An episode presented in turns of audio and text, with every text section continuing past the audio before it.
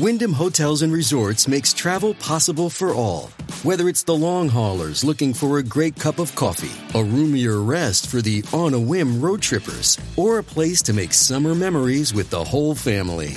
No matter who you are, where you're going, or why, with 24 trusted brands to choose from like La Quinta, Days Inn, and Super 8, your Wyndham is waiting. Get the lowest price at wyndhamhotels.com. Restrictions apply. Visit website for more details.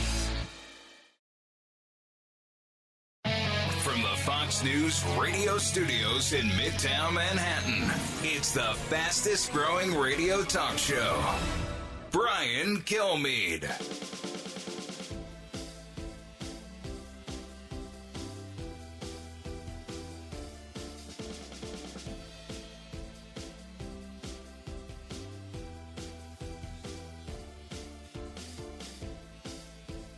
Hi, everyone. Welcome to the latest moments of the Brian Kilmeade Show. I'm so glad you're here. Lieutenant Colonel Allen West, also glad he'll be joining us in studio. Lee Zeldin, he almost became governor of New York. What's his next step? Uh, we'll talk to him about that. Also, people talking about him heading up the RNC. He says, I don't think I want to do that, and we'll discuss it. Uh, today, the President of the United States uh, will welcome the Golden State Warriors to the White House to celebrate their 2022 championship. They're struggling this year, about 500, a lot of injuries.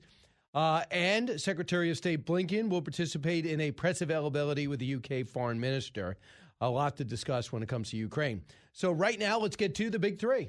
Now, with the stories you need to know, it's Brian's Big Three. Sponsored by Crunch Fitness. Interested in owning your own business in a growing $30 billion industry? Check out Crunch Fitness at crunch.com. Number three. There's no way that the city is going to spend um, that amount of money on these reparations. So it seems like a lot of symbolic politics. And it's just sad because we have a serious street addiction and untreated mental illness crisis in San Francisco. And what's he talking about, Michael Shellenberger? Well, he's talking about reparations. Even too crazy for California. Get this San Francisco, reparations, yes. The free state of California owes African Americans who live in San Francisco $5 million each. This will cost the city billions and is totally inappropriate in my view. What about the state? They're moving. What about the country? Are we going to write a check for that? Number two. Mr. Biden always brags that the deficit came down 350 billion in 2021 and another trillion in 2022. But he neglects to mention that almost every nickel of that came from ending various COVID emergency spending programs. That is true. Uh, Biden's economy, the way it is and the way he sees it, and define they are defined very differently, vastly differently. We will mix in reality and forecast the year with the best in the business. Number one. I don't know jack about politics, but if I had to guess, I'm, they're trying to get rid of him. Instead of like taking these classified documents, which you have located, and go, well, let's not do that again, and f- locking him up somewhere. His own aides, Self-reporting. dude. Come on, that dude. sounds sus. Frustrated. That's how President Biden feels now that most of the media is focusing on his classified document saga. Bad news, 46. It's only going to get worse because of the terrible way you handled it and what you have said and done. And Doug Jones even came out too. And Doug Jones is a big confidant of the President of the United States. Uh, he was the Alabama senator in a freak election. Uh, he ended up being senator temporarily, and then he lost the general election again because that's a, uh big red state. The problem with the president, he's frustrated. Well, it's all his own doing because him and his staff were slipshod about something he was very condescending about the former president about, and that's leaving the highest level of documentation in and around places he worked and lived. Doug Jones writes this The big mistake from Richard Sauber, who's the president's attorney, is to release a statement publicly without all the facts. And what are we talking about? Monday, you said there's t- about a handful of top secret, highly classified documents in a office you used to have for the University of Pennsylvania in Washington. Then we find out there was more. Then we find out they're in his garage. Then we find out they're around his Corvette. Then we find out there's even more documents on Saturday outside the garage. And we don't even know what these is about. But stunningly, his own lawyers are allowed to track it down. When they come, this is what they say. When they come across these documents, they quickly realize they don't have the clearance. They don't read them. They call somebody with the clearance. So that makes people wonder who, after six years out of office, and who knows what else is in his possession from his 50 years as senator? What else does he have? What else is missing? What prompted you November 2nd look into your closet? Not by you, but by your lawyer. What brought you there? If you're going to leave, tell a story and leave this many loose ends, of course the story will progress. James Comer, cut one. We're going to continue to press for answers.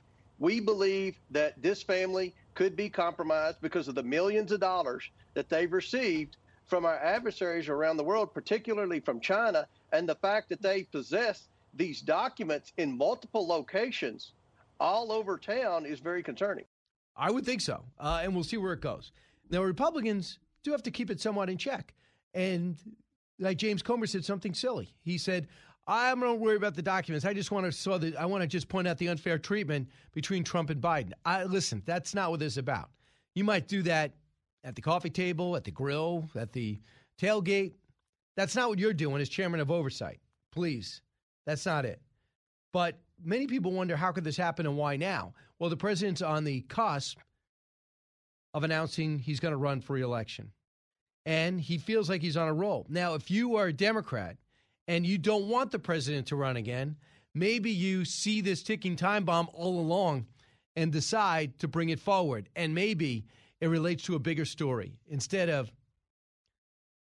indiscriminate ways to handle classified documents. Maybe what's in those documents gets you in a lot more trouble. Joe Rogan said this about that. Cut three. I don't know jack about politics, but if I had to guess, I'm, they're trying to get rid of him. Yeah, that would yeah. my guess would be they're trying to get rid of him. If all of a sudden they're his own aides are sending these instead of like taking these classified documents which you have located yeah. and go, well, let's not do that again and f- locking them up somewhere. His own aides self-reporting, t- dude. Come on, that dude. sounds sus. You know, I'm not going to spend the whole time on this, and we do have some serious issues to discuss that really affect your lives. But it's just so ironic and hypocritical for him to be so critical and the press be so critical of the president on Mar-a-Lago. Six months out of office, you say we're missing some documents. He gives some back. They go, "You have more." He goes, "Yeah, but I think I can keep them." They said, "I don't think you can. We're going to give you a subpoena." He goes, "We're going to fight the subpoena." In between, then there's a raid. Why he did that, I still can't explain it effectively. You might blame Trump. Yeah, uh, why ended up in a raid over archives? Uh, you really were that worried? There's nothing that we know that you had that was in a situation was compromising national security, but the rules are the rules. Understood. So the rules are the rules, Mr. President. I hope you understand. November 2nd, the documents unexpectedly discovered at the Penn Biden Center. Really? What prompted you there? The University of Pennsylvania said, We never asked President Biden to clean out his office. November 4th, the National Archive Inspector General notifies the Department of Justice, so they wait two days. The Department of Justice, after hearing from the archives, the Department of Justice asked U.S. Attorney John Lausch, and they assigned him to the project to probe it. So between the 14th and 20th, nothing happened. So you'd think it was over. Well, on December 20th, documents are discovered in Wilmington in his garage. It took you five weeks in between discovery in a garage, the discovery in a closet, to get the discovery in a garage. That's a problem. Right there, you breach trust. And this is after six years since you were vice president. Keep in mind, six years. You're worried about Trump. It's been a few months. And don't just sit there if you're at home and anti Trump. I'm not making excuses. I'm just telling you it's apples to apples. It's not apples to oranges. Then January 5th, Lausch advises the Attorney General Merrick Garland that a special counsel is warranted. Why? Because he sees some other documentation there. And they find more documents. We learn there are more, a third tranche, and then a fourth tranche on Saturday. So there you go. Then Bush addresses the documents. He says some ridiculous remarks on the 11th, additional documents found in the morning. On the 12th, third active documents identified at Wilmington House. And then on the 12th, this, you got this guy, Robert Hur, who could become special counsel. And then, lo and behold, you took a few hours off to enjoy a Saturday. White House announces six more documents. Now, Trump, they said, had 300 plus. Okay, we're getting there. We're about 25. How many more do you have? I think there's a Biden Center at the University of Delaware. Anyone going to check there? I think you should. Kinda, don't you? So Trump put this on Truth Social. House just announced that there are no logs or information of any kind of the visitors' Wilmington House in flimsy, unlocked, and unsecured. How now? Uh, but now very famous garage. So, what happened is the Republicans said, "Okay, we know if people go to the White House, they got to sign in. What about if people go to your house?" And they said there's no locks. But in thinking this through, can't go see the president without a background check, even if he's at his house. So you know there's some type of log there. And does he have a ring doorbell? I'm serious. But they're smarter than we think, Trump goes on on Truth Social. This is one of seemingly many places where highly classified documents are stored in a big pile on the damn floor. Mar-a-Lago is a highly visible, secured facility with security cameras all over the place and watched over by staff and our great Secret Service. I have information on everyone.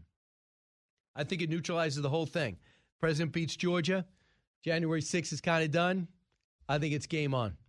What do you think? 1 408 7669. So the President of the United States says he's a bipartisan guy, likes working across the aisle. Well, every time he's off script, he says something detrimental. Remember, he almost blew up the infrastructure deal by coming out saying, I will not sign one without the Build Back Better plan. The Build Back Better never got done. It got a portion of it done when Manchin signed off on it. And then all of a sudden, he blew up what was a handshake deal among senators, not even among the president. So when it comes to the economy, the president's talking on Martin Luther King Jr. Day and starts segueing into the economy. Cut 16. You're going to talk about big spending Democrats again? Guess what?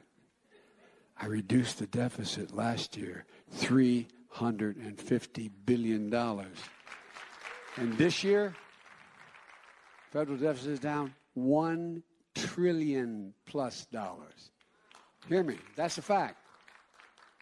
And there's going to be hundreds of billions reduced over the next decade. But so what? These guys are the fiscally, you know, they're fiscally demented. I think they don't, they don't quite get it. Well, you don't quite get it is we were overspending higher than ever because of the once in two lifetimes pandemic. And we had to go, told everyone to go home for two weeks. It ended up being six months and stop working. So you had to infuse a whole bunch of cash into the system. Republicans and Democrats both reluctantly, more Republicans reluctantly did it because, like we said, we told everyone to stop working. They stopped going to work. Work was closed. They couldn't go anywhere. So they helped people with their rent. They help people with their loans. They put it on hold. They told people, here's some PPP money. And that's why you ended up getting the deficit cut because the next year you didn't need that and you took credit for it. So please understand that. I'll play that later. When we come back, Allen West joins us, then Lee Zeldin. This is the Brian Kilmeade Show. Educating, entertaining, enlightening. You're with Brian Kilmeade. Jason in the House, the Jason Chaffetz podcast. Dive deeper than the headlines and the party lines as I take on American life, politics, and entertainment. Subscribe now on FoxNewsPodcast.com or wherever you download podcasts. He's so busy, he'll make your head spin.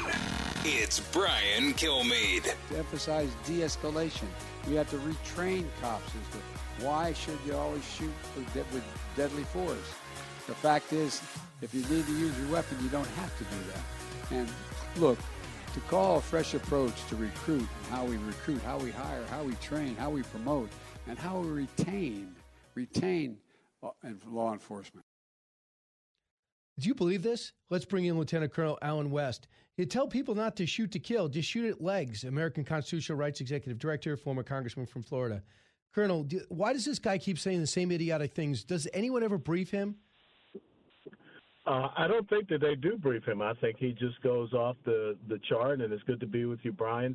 And you know, having been a person in uniform and having to use a weapon and deadly force when necessary, uh, you don't try to you know pinpoint someone's kneecap or whatever. You do what is necessary to neutralize that target and to take that target down and to save other lives. And so, for him to come out with that type of advice, obviously he's never been in a situation where he had to use deadly force. And telling police officers and making this statement they don't have to use their weapons, you're setting them up for, you know, even more uh, I guess angst and, and anxiety out there in the uh, in the general public. So reparations are now going to be offered to San Francisco, not because of slavery, because it was a free state, but because of biasness uh, that's happened through the years. So they put together a council to study this since 2021. The 15 member council came up with this idea $5 million for any black resident uh, or anybody who is identifies as black to get $5 million that's experienced some type of uh, black codes or anti or biased behavior. So this is going to cost the city $50 billion. Not even possible. They're running in the red. What do you think about this, uh, Colonel? Well, I think it's offensive. It's condescending. Uh, you, you, you, know, Brian, I was born February 1961 in a blacks only hospital. I'm not looking for reparations. I wanted equality of opportunity. I just wanted to be able to get out there and get a good quality education. And as my dad said, find out what the standard is and exceed it. And so what you're doing uh, with the black community, you're just continuing on with economic dependency. It's a new form of economic enslavement. And the fact that you would say anybody that identifies as black, so I guess Rachel Dolezal will make a yes. return now, and she will, you know, get in line for some reparation money. So Michael Shellenberger lives out there, and this is what he said about what the council recommended. Cut 28 there's no way that the city is going to spend um, that amount of money on these reparations. So it seems like a lot of symbolic politics, and it's just sad because we have a serious street addiction and untreated mental illness crisis in San Francisco. The city is not dealing with it in the way that it ought to be dealing with it. Mm-hmm. And instead of actually confronting the problems of addiction and of you know the crimes that feed them, both including theft and um, a lot of sex work, uh, not to mention the open air drug dealing. Instead of dealing with right. those problems, it's engaged in symbolic politics. Yeah, and give some of those people $5 million checks. You'll know exactly what to do with it. Yeah, it's it's a huge distraction, and how embarrassing that they would, you know, be making these type of announcements in and around, you know, Martin Luther King Jr. Day. Because uh, I think that if Dr. King were alive and he would look at this type of economic servitude and economic enslavement, he would be upset with that. He would not agree with that. And if you want to continue every year to say we shall overcome, you're not going to overcome by just giving people money for for nothing or for identifying as being black. We have to talk about the real issues in the black community. Fatherlessness. You talked about the drugs. You talked about the black on black crime. You talk about the lack of good quality educational opportunities in the schools and uh, economic opportunities. So those are the type of things that we should be talking about in the black community, not just writing a check. So the other big story is the docudrama with the president of the United States. He's evidently frustrated that it's overwhelmed all this other good news. Uh, what do you think is behind this sudden discovery of 20 to 25 uh, highly classified documents, the contents of which we know little about, but the places in which we found them are unbelievably disturbing and irresponsible? What's your take on where this is going? Well, first and foremost, I want to say that if when I was in uniform, if I was found with classified documents at my quarters, I'd be in Fort Leavenworth. So I don't understand why there's a two-tier system of justice here.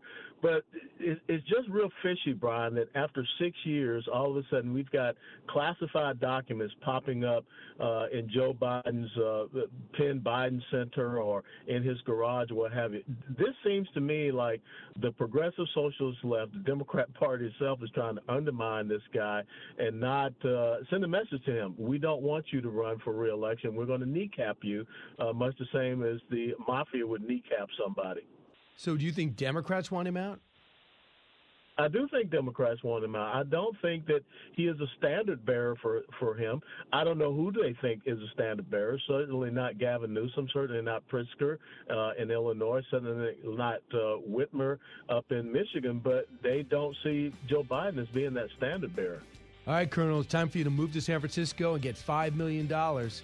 So I don't know if you're going to be ready to leave Texas. Now I stay here in Texas. There's a lot of U-Haul vans coming this way. Thanks so much. Coming up next in studio, uh, former Congressman Lee Zeldin. Does he want to run for governor again? We'll discuss it.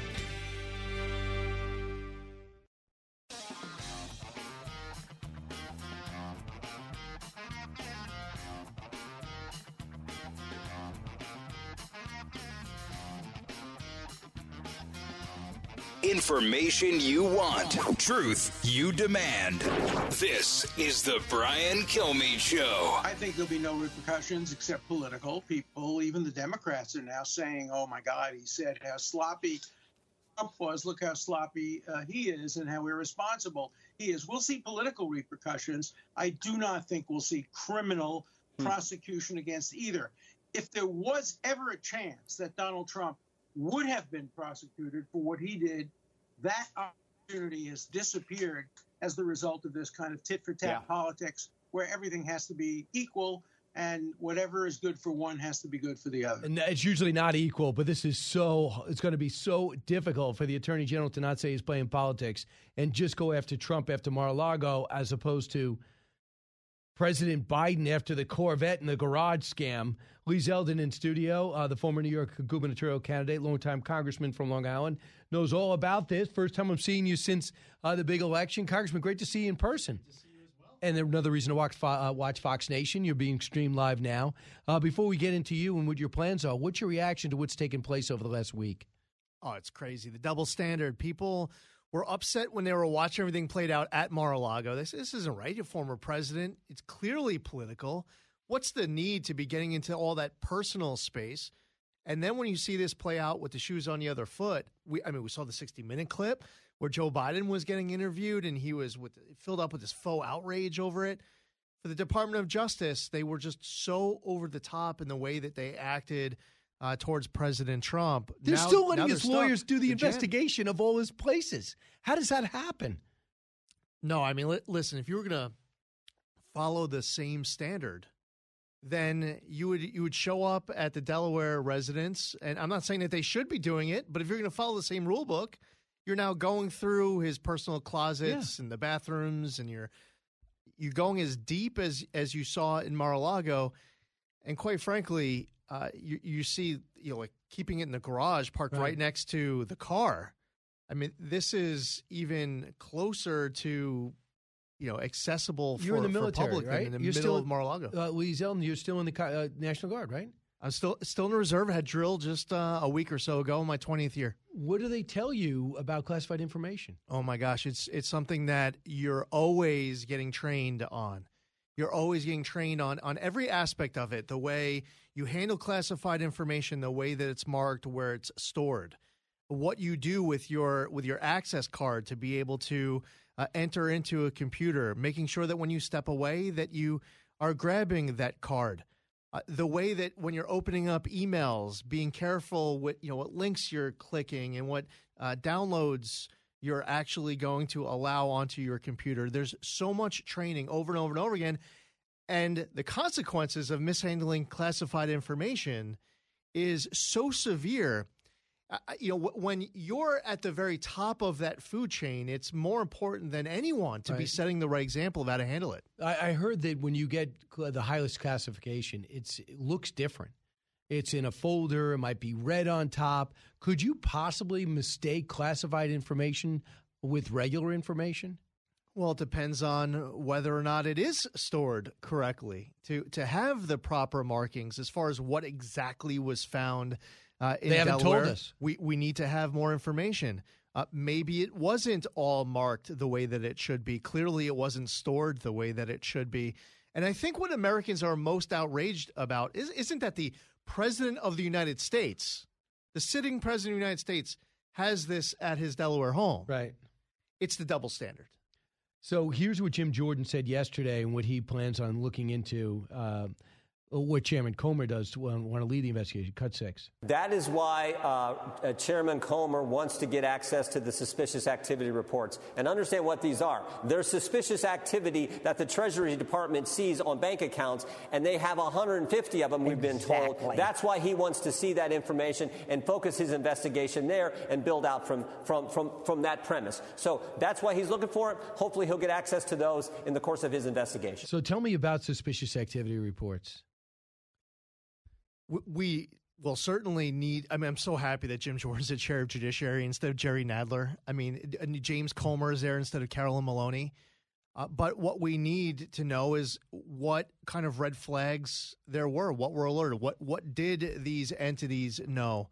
Uh, that information does need to be provided to Congress. It needs to be provided quickly so that the House can complete an investigation as opposed to just being railroaded Mhm. and delayed and obstructed over the course of the next couple of years. Uh, so you have to hit the ground running. Time is of the essence. As far as you know, what what's found, what might, what kind of red flags might have been raised. You know, when you have money that's coming from these foreign entities, and it's in, in high dollar amounts, maybe maybe the bank was alerted. So evidently, Maybe Hunter the- was alerted a few times. So if Lee Zeldin, if you were getting um, big deposits into your account as congressman in Suffolk County, and there were deposits going into your account from other countries, especially China or Ukraine, would that be picked up? It should be. I, I don't know. But you know what's interesting is that now they want to go so far as to go into the average Americans. If you have a you know a transaction that's six hundred dollars or more, yeah, they want to be all over it. But yeah, if you're a, a high profile figure and you're getting a massive payment from abroad, by the way, I don't know if they had bank accounts overseas. I mean, it, it seems like Hunter all of a sudden becomes this amazing painter and he's getting paid hundreds of thousands of dollars for a painting out of the gate. Now that's a way that you can receive payment. Someone just purchases your your paint your painting for hundreds of thousands of dollars.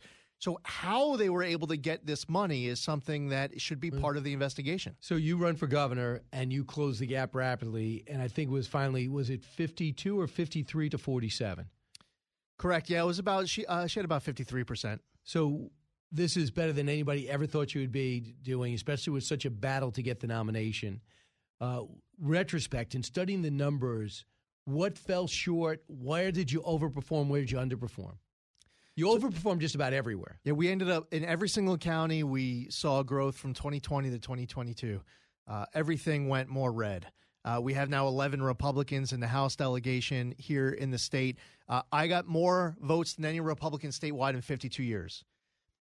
What we need to build upon here in New York City is that we went from 2018, the Republican candidate got about 15%, and we got just over 30%. And it required a lot of time inside of New York City. And when you're spending more and more and more time inside of the city, it's a little less time to spend elsewhere. What we what we really need, if to look to 2026, I think it would be good for the Republican candidate to be able to get at least 35% of the vote in New York City without having to spend that much time in the city in order to get it. So you can spend more time elsewhere. What we said the entire campaign is if we get less than 30%, there's no way to win. And if you get 35% or more, it starts to You're become extremely difficult to lose. So we got the 30% number, but I got to tell you, it spent a lot of time inside the city in order to get there. And because of that, a lot of Republicans did well. You brought a lot of people to the polls, got people excited, made it possible for the party to think they could make a difference here. So that is no doubt about it. And I've done this. I've even Democrats who admit it wasn't for Lee Zeldin running for governor, you might not have the House. Yeah, if it's a status quo House race in New York, you would have six Republicans. You have the New York 22 Brandon Williams seat in the Syracuse area. So that was a hole. John Katko left office, but that's a Biden district. And then you have these New York City suburban districts that flip from Democrat to Republican. And if you don't flip these seats, if you don't hold the New York 22 seat, you have six. So instead, we have Right. 11. Instead of it being a 218 to 217 Democratic majority, we have a 222 Republican majority. And we're just really proud of uh, so many of these new freshmen. So George Santos, not one of the people you're proud of. I Oh, mean, I've man. never seen anything like it. This guy lied about where he went to college. He lied about his religion. He lied about his mom dying in 9/11. He died about having a, a family member in the Holocaust. He died about getting a volleyball scholarship in college. Never went to Baruch. Never did deals with J.P. Morgan. Uh, never worked anywhere. Uh, th- what's your reaction to him? Did you do you know him? It's sad. So when you meet him, he's a personable guy. He's charming. He's likable. He's engaging. And it's sad that the, just the, the whole thing was untrue. Everything. Everything. I- he might not even be gay. I, who knows? He Who, who married to a woman till he's 2019. the the voters of his district are so upset. And And that I district think- is where? Where is it? So that so this is the North Shore of Long Island. You have Nassau he- covered heavily, and then it goes into Queens. And I, I think maybe even more outraged than people who didn't vote for him are many of the people who did. You know, because you, you go out there publicly, you're knocking on doors, you're making calls, you're telling people, hey, support this Republican candidate for Congress. And then you're maybe you're embarrassed that you put your neck out there. Uh, Just people are are really bothered by this inside of that district. Obviously, there's plenty of people bothered outside of his district. I mean, I, I just don't think he's long for the job. Well, if you have a resume and you embellish it or make it up, you still could stay in your seat. But if you have a campaign violation, that would be different, correct? And if he's using some funds from outside to pay his personal bills on his house and an infusion of cash of seven hundred thousand dollars, it makes no sense. How do, what is the process here? How long does an ethics investigation take to get going? I don't even know who's not investigating him at this point. Local, state, federal, international criminal investigations, FEC investigations, House Ethics Committee investigations. Now, when you ask about how long the House hmm. Ethics Committee investigation takes, one of the things that uh, I've seen, I served eight years in the House, is that if there's a criminal investigation going on, sometimes the House Ethics Committee will defer for that criminal investigation to take place. So the real question is how long is the criminal investigation going to take? Now, there has been so many lies told by Joe Biden as president of the United States about his background. Uh, you know, Ilhan Omar, Richard Blumenthal lying about his service in Vietnam, Elizabeth Warren and her lies about her background. There's just so much here. That's why they're Santos treading story. somewhat carefully, although all the media seems to be jumping all over him. Would you ever run for that seat? Uh, it's something I haven't thought about. I, uh, you know, I've, I've enjoyed. You can be the- outside the district and run for that, right? Correct. Uh, it's something I haven't given any thought to. All right. Um, what would what's the procedure? Do they run for a special election? So, if there is a vacancy in a House race in New York, the governor has uh, to call a special election. I believe it's within 90 days. I would have to double check that. There are no primaries. Uh, the way it takes place is that the parties will pick the candidate. In New York, we have four parties Republican, Democrat, Conservative, and Working Families Party. And then that special election would be you know whoever the four parties pick. Lee Zeldin here, Congressman. You thought people were bringing you up as somebody who should run the RNC. Uh, they're feeling that Ronna McDaniel has not performed well in terms of pure results. What is the party? What prevented the red wave in your mind? Well, it's amazing that despite what didn't play out nationally, that in places like New York and Florida, we were able to deliver a red wave at a local level. Nationally, there should have been a red wave. Why wasn't there? If I had to come up with one thing, I could give you a hundred. I'll give you one. Is that I believe that waves, momentum, energy, enthusiasm, movements are created not by what you tell people you're against, but what you tell people what you are for, what they are getting. Wh- When the wave came in 1994, Republicans weren't just saying Bill Clinton bad, Democratic bad, vote for me. You had Haley Barbour as chair of the RNC. You have Newt Gingrich running to be the Speaker of the House. They, House. they put out a contract uh, with America. People who were running were talking about it. The media knew what was in it. The voters had certain aspects that were their favorite parts of it. They couldn't wait to have it. So what happens is that people start opening up their trust, their faith, their hope. They start believing with a clear sense of purpose that if they don't go all in, doing everything in their power to help deliver that Right. red wave nationally, that they're not doing their part and they won't be able to save America. And I feel like what happened in 22 is that that just never played out. People didn't get, they didn't believe, they didn't, they didn't get that that picture, that vision of what they even were going they to did, have. even though Kevin McCarthy did put something out, right? But it wasn't the contract with America, and he had to work really hard. What were you thinking with all these rounds of a speaker election? In retrospect, in the middle of it, it looked like a disaster. Um, what do you hear now? These are your friends. in a way, battles like that will actually make you stronger. I mean, you saw it with uh, Gaetz and Rogers. They had their incident, or I think it was the 14th round on the floor of the House. And then right after it was over, Rogers saying he apologized, he overreacted, Gaetz accepted, and everyone saying, okay, let's move on. There's a lot of that coming out of the House Republican Conference right now. They went through this process. There's actually a lot of pride amongst many members, some who opposed Kevin McCarthy at first, others who supported him throughout, that this final product for the rules and some of the bills that are going to get voted on will result in a House where they didn't just challenge the status quo, that they changed the status quo. So I think that there's a lot of people in the House Republican Conference actually feel better because they went through it. Yeah, we'll see what happens. The debt ceiling debate is coming up right now, and you've seen been through a part of government shutdowns before. If the president won't negotiate on the debt ceiling, who blinks? Oh, it's all about winning public opinion. And you can't wait until the 11th hour. And then if you don't approve this limit uh, increase of the debt limit tonight by midnight, then all of a sudden you're going to default. What you need to do is talk about this now, six months out, to the public. Tell the public that, that this is something that is very important. Here's why. This is our responsibility.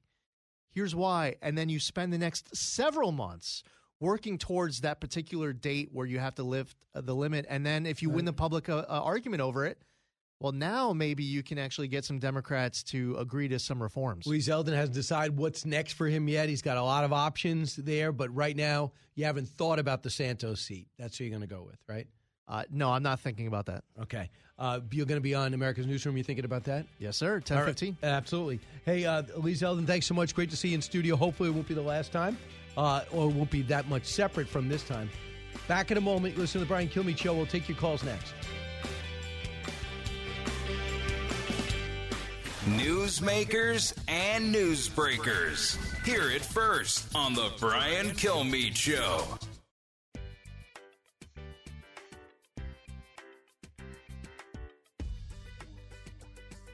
From his mouth to, your ears, it's Brian Kilmeade.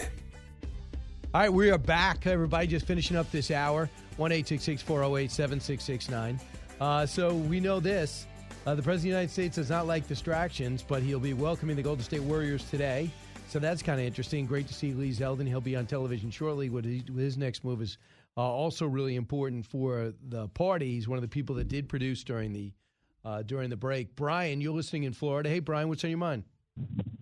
Hey, good morning, brother. It's good to get in through you here finally after many times. But uh, you know, I keep wondering why do we keep listening to this guy keep talking about I paid down the deficit, I paid down the deficit. Wouldn't it have been better to pay down the debt? Get rid of some of that interest? Well, I mean that. I mean that's true too. Uh, but I guess when you to stop the deficit from becoming part of the debt, so that means uh, I hear what you're saying.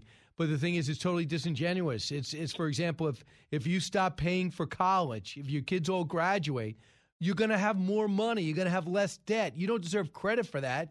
Your kids graduated. You had a pandemic. Absolutely. There was emergency spending. So don't take credit for it. The pandemic's Absolutely. over. It makes you not want to trust what's next, Brian. Um, I appreciate. Yeah, I appreciate the call. I think people could figure that out. But and by the way, if I'm there for a Martin Luther King Jr. speech with the president, I don't want to hear how demented Republicans are when it comes to the economy. What do you tell your kid? You want to have a moving moment about a great American who died way too young, but it did way too much, uh, did so much, and that happened. From high atop Fox News headquarters in New York City, always seeking solutions, never sowing division. It's Brian Kilmeade. Hi, everyone. Welcome to the latest moments of the Brian Kilmeade Show. We come to you from 48th and 6th in Midtown Manhattan, but we're heard around the country and around the world. This hour, we're going to be joined by Brian Brenberg, uh, Jackie DeAngelis, and Taylor Riggs. They got a brand new show on FBN. You're going to love it. Then we'll do a simulcast on Varney and Company, a hot, one of the hottest shows in the country, also on FBN. And with me in studio, if you're watching Fox Nation, Chad Robichaux. Uh, you know Chad, he's been on before, former uh, Recon Marine and DoD contractor with eight deployments in Afghanistan as part of a Joint Special Operations Command Task Force, and is the co-founder of Save Our Allies. You know what they've done uh, uh, for uh, so many of our people, especially in the battle in the Ukraine, and the author of a brand new book called Saving Aziz How the Mission to Help One Became a Calling to Save Thousands. Uh, we're going to be with Chad in a second. Uh, Chad, before we check in with you, here are the big three things you need to know. Now, with the stories you need to know, it's Brian's Big Three. Number three. There's no way that the city is going to spend um, that amount of money on these reparations. So it seems like a lot of symbolic politics, and it's just sad Yeah. because we have a serious street addiction and untreated mental illness crisis in San Francisco. Even too crazy for California. Get this San Francisco reparations. Yes, the free state of California owes African Americans who live there $5 million each. I'll give you the details. It's not sustainable. Number two. Mr. Biden always brags that the deficit came down 350 billion in 2021 and another trillion in 2022. But he neglects to mention that almost every nickel of that came from ending various COVID emergency spending programs. It's unbelievable. Biden's economy, the way it is and the way he sees it, defined, uh, defined very differently. I would say vastly differently. We'll mix in the reality and forecast the year with the best in the business. Number one. I don't know jack about politics, but if I had to guess, I'm, they're trying to get rid of him. Instead of like taking these classified documents, which you have located, and go, well, let's not do that again, and f- locking him up somewhere. His own aides, Self-reporting, dude. Come on, that dude. sounds sus. That is Joe Rogan being Joe Rogan. Frustrated. That's how President Biden feels now that most of the media is focusing on his slipshod way of handling classified documents. Bad news, 46. It only gets worse because of the terrible way you have handled it and how we keep on finding classified documents at the highest level. Now, now meet Chad Robichaux. Chad, great to see you. Oh, thanks for having me on. Hey, Chad, in theory, you probably counted across a lot of uh, highly classified documents. Yes. and if you were to leave them in your garage next to your Corvette, if you were to leave them out in your locker, what happens to you? Well, uh, we'll go to jail. Uh, I mean, No doubt about it. I mean, and and that's not a that's not a theory. There's been a, a plenty of amazing, you know, young men and women that served our country that's even made just legitimate mistakes, uh, mistakes they shouldn't have made, but mistakes, and end, and end up spending years in jail. I remember one. I think it was when a naval officer took a picture to send home in in a in a inside a inside a submarine.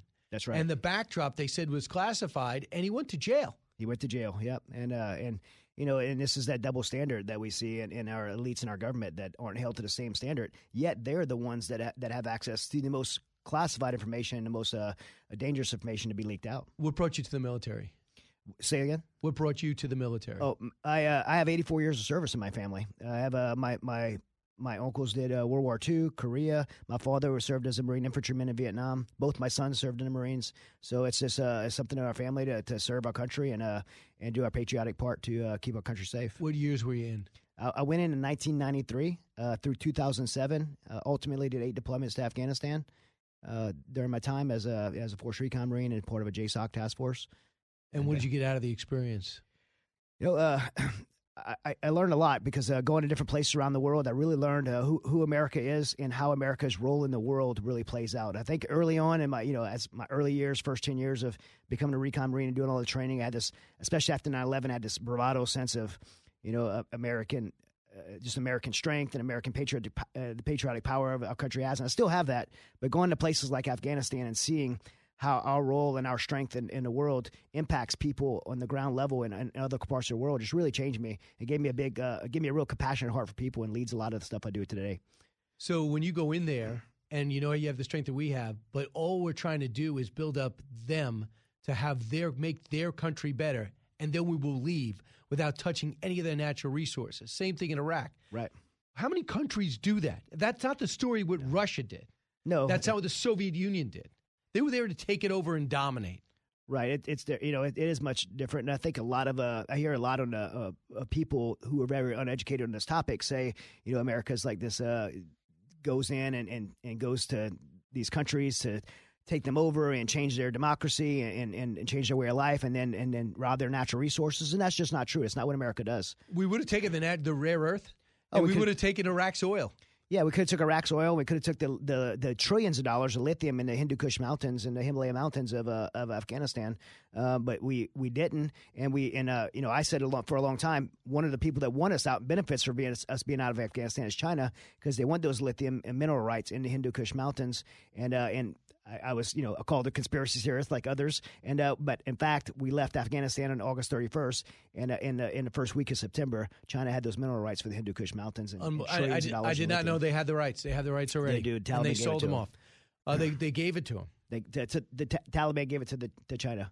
Not even sell it. Not even sell it. Well, I'm sure there's a deal. So 20 plus years, you we were there, and allowing a, a whole generation to grow up and have, to a degree, a chance, especially women, chance to be educated. That's right. A chance to understand what it's like to vote for people in charge. And yes, there was corruption, and there were problems outside Kabul. We understand there was five different countries there. I got it. Yeah. But every day we were there, it was never explained to the American people that it made us more secure. Do you agree with that? Absolutely. I mean, look, uh, Bagram Air Force Base is the it, to me is the most strategic place in the globe right now between Iraq, Iran, Russia, and China.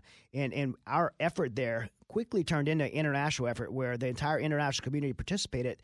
And in about 2018, we stopped doing conventional military fighting and we shifted to support and advisory role of the Afghan National Army and Afghan National Police. And the entire international community were participating in that and keeping the Afghan National Army and Afghan National Police equipped to fight the Taliban and keep them in the mountains of Afghanistan, keeping America safe and keeping the world safe. So what we decided to do because of this administration says I want this war to end. How would you describe the way we left? Well, uh, again, you know, first of all, and you said something very important. Uh, the war ending. We were we had been told over and over that this was a 20 year war, it was an endless war. We had to stop killing America's sons and daughters. That just was not true. We had shifted in from 2018 to that type of war to having a small contingent of 2,500 to 4,000 troops, and uh, and we should not have left. It wasn't our base. Bagram Air Force Base was not ours to give up. It was the international communities. It was the Afghan governments, uh, and so we made a decision. And I say we, the White House made a decision to not negotiate with our NATO or ally partners or or the government that we put in place for 20 years, they spoke to the Taliban, our enemy, and and withdrew our, our troops without even a plan. And the plan that was executed, like you said, was a horrible one. How many people did we leave behind? Uh, well, we left behind right as of right now, seventy five thousand of our ally interpreters. We left behind all their family members, which totals about three hundred thousand. These are contractually obligated uh, people that have path, earned paths to citizenship. We left behind, in my opinion, thousands of Americans and green card holders. And we left behind 40 million Afghans that we made a promise to, including 20 million women that'll be sexually enslaved for the rest of their lives because of the way we left. And they say it's Taliban 2.0, but it's not turning out like that, is it? It's not. I mean, within while we were still withdrawing, they were already selling nine-year-old girls for th- a couple hundred bucks to 50-year-old men. The Taliban was asking for uh, the Taliban mullahs were asking for lists of women 14 years old to 45 years old while we were still there. Uh, this was not Taliban 2.0. They were ex- we watched them execute 25 commandos that fought beside us in the streets, and we did nothing about it. And that set a precedent that the Taliban can do whatever we want. Additionally, now we, we see them women back in burqas. Just last week, the uh, women were told that they could not see male doctors anymore.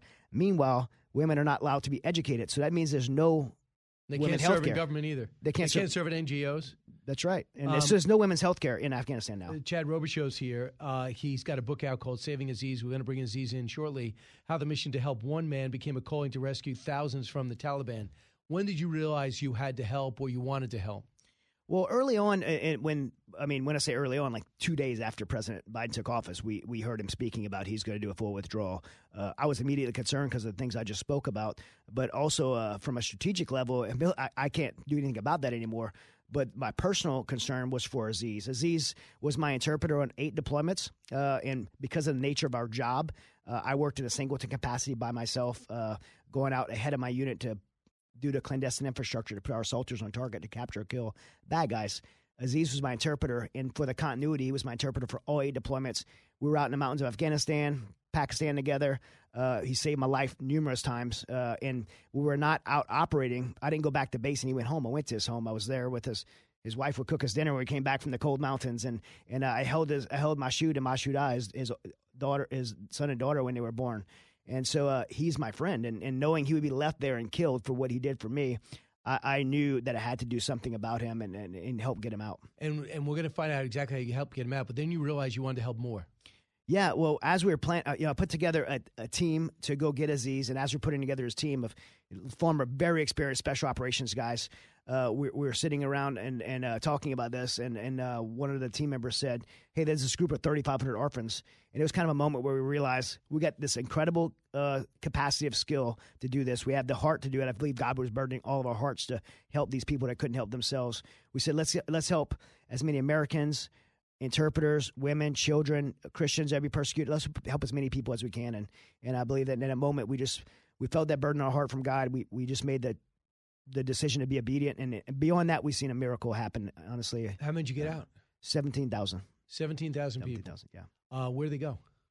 Uh, the people that we brought out, I think it's a, one of the problems that a lot of people have with us was like you bring in all these people to America, you don't know who they are. I'm not the State Department; we don't have the ability to do that. We were bringing them to places like uh, uh, Albania. Most of our people went to Abu Dhabi. Uh, when we made that decision, and I say we've seen a miracle happen, a couple of things happened for us.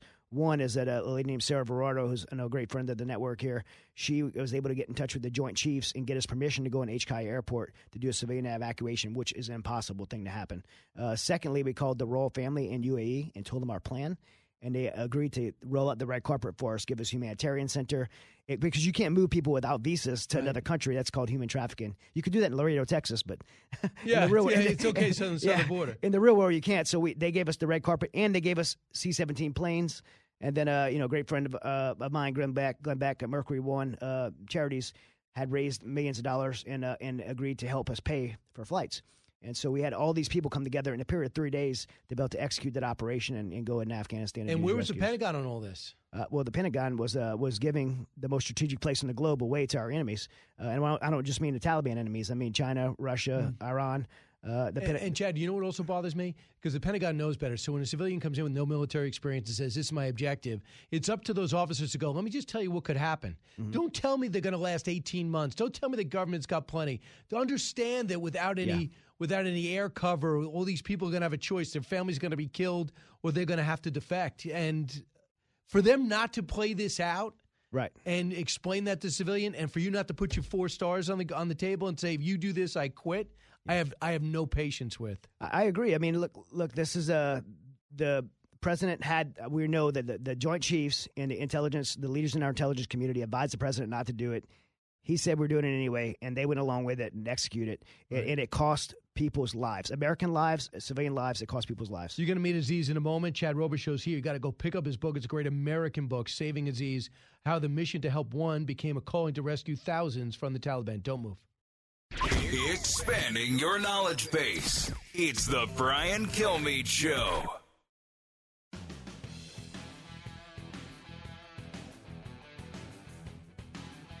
A talk show that's real. This is the Brian Kilmeade Show. Saving Aziz, the name of the book. Chad Robichaux is here, and with me right now is Aziz himself, uh, who made his, uh, who who proved himself um, a, a great friend, a great friend to the country, and uh, to you, Chad. Aziz, welcome. Thank you, sir. So tell us, tell us where you were at when Chad, when when America pulls out, and you realize no one's got your back. I was uh, in Afghanistan, Kabul, living with my family. And uh, when uh, uh, President Biden announced the total withdrawal of the uh, military from Afghanistan, at first I didn't take it serious because I was really counting on the Afghan military that was trained by U.S. military, equipped, everything was given to them. But uh, unfortunately, the country collapsed from the top leadership.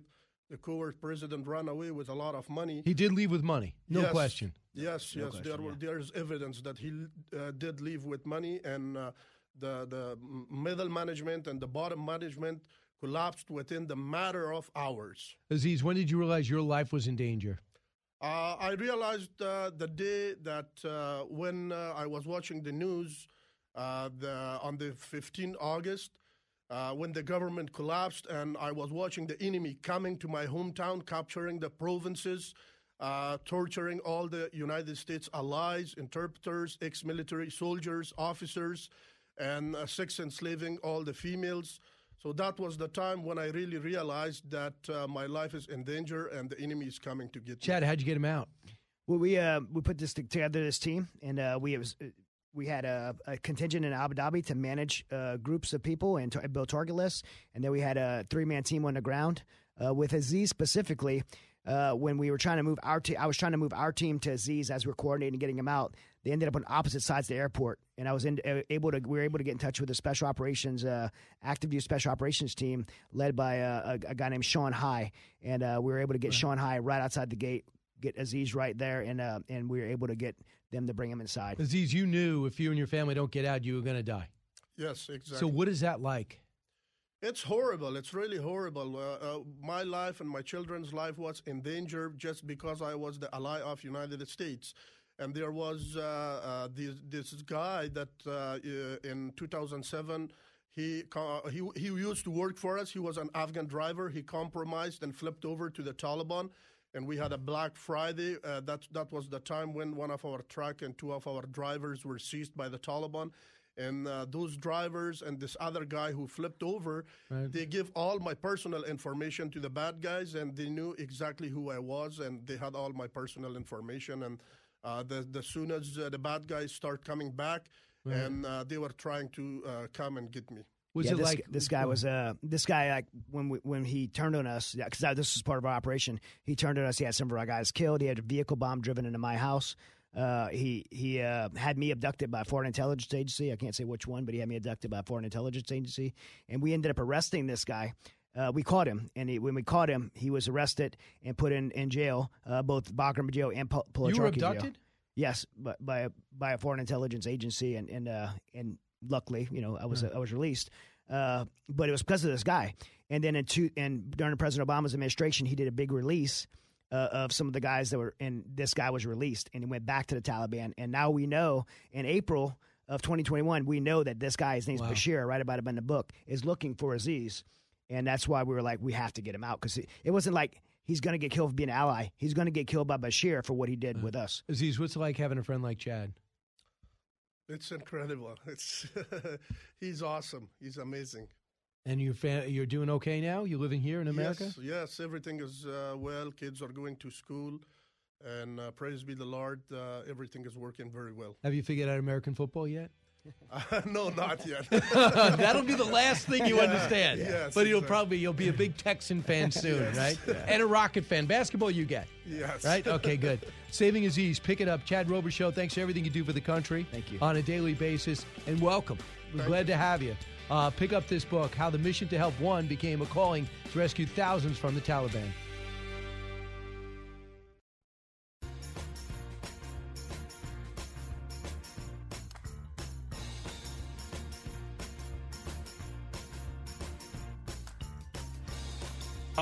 Radio show like no other. It's Brian Kilmeade.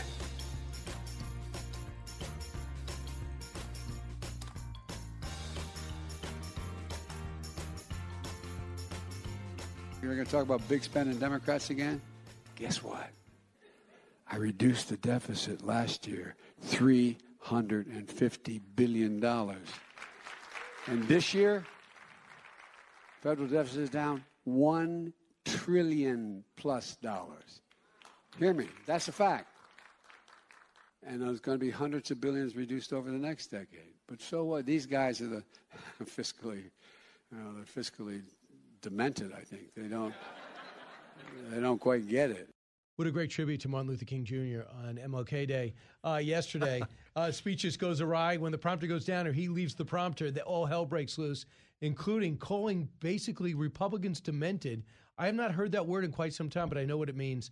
Brian Brenberg, Jackie DeAngelis, Taylor Riggs are here. It's no coincidence. They are the co-hosts of the new FBN show that starts Hey. next week called The Big Money Show. It's going to be weekdays at one o'clock.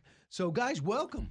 Thank Great to you. Thanks for I want to get into the whole show, but first off, would you just weigh in on what your thoughts about the deficit and the reality? Because Larry Kudlow jumped on, made his whole a uh, monologue about that. Jackie, do you want to start? Yeah, I'll go ahead and start and say I was listening to that speech live and, and I was rolling my eyes because he's not telling people the context of how he reduced the deficit. It's technically true, but it's not really true. We were at pandemic peak levels of spending. We had to spend trillions of extra dollars to deal with the situation and the crisis that we were in. So if he would have done nothing the first year, 2021, the deficit would have dropped 750 billion to 850 billion dollars. But because he spent more money, he only reduced the deficit by 350 billion. I mean, that gives you a sense of what's happening here. Right, and he would also throughout last week, a trickle down to uh, economics doesn't work. No one even brought that up. He was uh, talking about something totally different. He's reaching back into the 80s grab bag Yeah. of Trump never economic talked terms. about that. No, I mean, we're, we're, we're not talking about trickle down economics. We're talking about spending restraint and getting a limping economy growing again. Everyone's talking about recession in 2023. Even if we don't get recession, you're still getting probably zero growth, okay? We can do better than zero growth. And that brings us into the debt ceiling debate of just sort of the policy aspect of it as well as the economic aspect of it as well. Some people would say that's just an arbitrary number, raise it. But from the policy perspective, people say that's actually a good way to sort of control the spending and be able to have some checks and balances. Isn't in it the point of it? It's a point. Get together and decide: Do we want to do this? Instead of vilifying anyone who doesn't, and just says, "Hey, we're going to default on our debt." How irresponsible is that? And we're get. What I don't understand is they said you'll have till June, but yet we hit the ceiling this week. Do you, do you yeah, the Treasury can take some quote extraordinary measure. So technically, yes, we'll hit it on Thursday, but then the Treasury Department will start to implement some extraordinary measures. So technically, and I know Kudlow was on the show and, and I sit next to his team, so I've gotten an earful as well. Technically, they won't hit it until Right. June, and that's good. That actually gives Congress time to really work through a balanced budget. So, Brian, I get the sense that Taylor wants to move the, your seats. Kudlow's people are too loud. I get the sense right away there's going to be a big move. We were just tiptoeing around, trying to listen to what he's saying. Oh, yeah, and Hey, just- that's a good point. And then Maybe- beat him to the punch by a few and hours. we're on at one, so Right. we can say it before he does. So, so uh, first off, your reaction to you three doing the show. What was your reaction, Jackie? Oh my God, so excited, so excited Yeah. to be with Taylor and Brian and to have conversations. Did you know each other? No, I knew Brian. We, We didn't know each other, Taylor. yeah. Um, but it, to have conversations that expand on the already great programming that we're doing at Fox Business, um, and to bring three diverse points of view together um, to contribute to sort of wealth building, financial planning, investing in the market, and, and getting people to take stock of their financial lives. Yeah. And everybody here, you know, cares about wealth. They're pro prosperity, they're pro capitalism. We want to see people build incomes, make a better life. So this show isn't going to mess around with is that good or not. No, no. It's how do you do it? And can we have a great conversation about how to do that?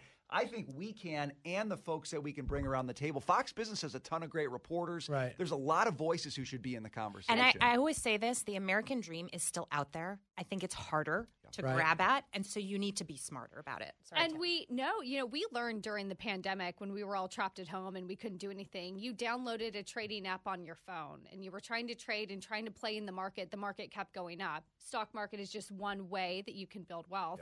But how do you do that in a responsible way? Are you still winning in trading? Should you be changing that mindset to investing over day trading and sort of all of that capital preservation and the capital growth is something we're really excited about. So when people say, "Well, there's only a small portion of the country in the market," that's not really accurate when you consider you add in the people in the 401ks Yeah. or a pension plan, right? Mhm, absolutely. And, you know, that's one way um, that I personally do it, for example. I'm invested in stocks in my 401k. So I go, I do my research, I see what the plans are, and I pick. But I'm also invested in other things, in real estate, in the bond market as well. And so there's a, a diverse way that you can do it. I'm very risk averse, Brian. I don't, I, I don't like the day trading. I'm not, I don't want to buy and sell Facebook and, and deal with the market volatility. So I look at it um, as sort of building wealth longer term with safer investment. Now, Brian, you have a passbook savings account where you hand it, uh, you put money into a savings, and you hand your passbook in, and the typewriter goes That's off right. and That's gives you a new total. Why is school. that? Yeah, I still it's working remember doing great that. for me. Yeah. It's working out great for me. You know, the same folks who have the 401ks and the real estate, a lot of them are trying to build a business. A lot of them are growing a business. You don't just make money in the market, you make it in the real economy as well. And I think in this country for too long, we've forgotten about those folks. This show addresses those folks as well. What do you need to know to grow your business and build something that can employ people and make this economy stronger? And it feels so unattainable at sometimes when you don't know what you're doing. Sometimes it can feel really daunting. I was one of those. I didn't have the education, so I didn't really know what to do. It's really intimidating. We hope to help make people more well informed so that they feel really comfortable and independent making some of those financial decisions because financial independence really is the goal at the end of the day. So where were you before this? I came from Bloomberg. Uh, I was there for nine years, loved it, but really thrilled to be here. And it's a sort of a different audience and a new audience, and three uh, amazing co-hosts, two other co-hosts besides me, and it'll be great. So where did you get? How'd you fill the gap from not feeling good about your finances to becoming an expert at it? You know, I chose the more formalized education route, but that isn't for everyone. I think everyone should decide for them how to invest in themselves, whatever that looks like, to help make them feel like they're a part of it, like they can make well informed decisions, whatever that looks like for them. For me, it happened to be a little bit more formalized education. Brian's the big brain, he's the professor. He teaches. You better hope not. You better not, not hope that's on me. Uh, but I love that point. It's not just about sitting in a classroom. In fact, I think most people who've built a lot of wealth would agree that that's not where the real learning happened. It happened out there making mistakes, trying to build things, but they had to have the space and freedom to do that. So part of the conversation is what kind of economy do we need to have in America that gives people the space to build great things. I'll tell you, the folks in DC don't know the answer. And the more we give them power, the more they actually constrict the ability to build wealth. And the overall market dynamics are changing right now, Brian. As you know, we're watching you know, still sky high inflation, a Federal Reserve that continues to raise interest rates. That's changing the whole market dynamic. For over 10 years, the only place to find uh, investment opportunity and yield was was really in stocks, and that's why the stock market soared. But as rates go up and we Right. start to get in that environment where they stay higher, people are going to have to look at things and reevaluate. So the Big Money Show is together. It's going to start officially next week at one o'clock. Uh, Brian Brenberg, Jackie DeAngelis, Taylor Riggs are here. Guys, this could be a regular thing. This is perfect primer. And plus, with Kudlow talking so loud, you're going to need a little bit of a break. Uh, Get the scoop on Kudlow. All right. So here, here, let me just ask you this from a non-business expert. I'm noticing what happened with Tesla. You're seeing that Apple's losing. You're seeing that uh, Facebook is sucking wind, and people are saying, "Wait a second, what can we count on?" Right away, I have people who tell me uh, this is the perfect time to buy, and other people say things are changing. Do you want to take that? I think what Jackie said is a really important point. I don't want to get too wonky here, but there was a great article in the Wall Street Journal called The Death of the 60 40 Portfolio. Traditionally, it would be 60% equities, 40% bonds.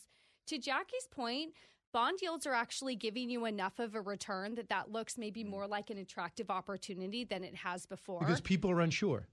Yeah, well, and that's sort of that new upper, the way the Fed is raising interest rates, it's creating higher yields. And so that actually could be part of this story. Maybe people are rotating out of some of those big mm. equity stocks that you just mentioned and finding some other safe places. Yeah, and savers really got hosed over the last decade or so with interest rates at zero. If you had your money in the bank or in a CD, you really weren't earning didn't want you anything.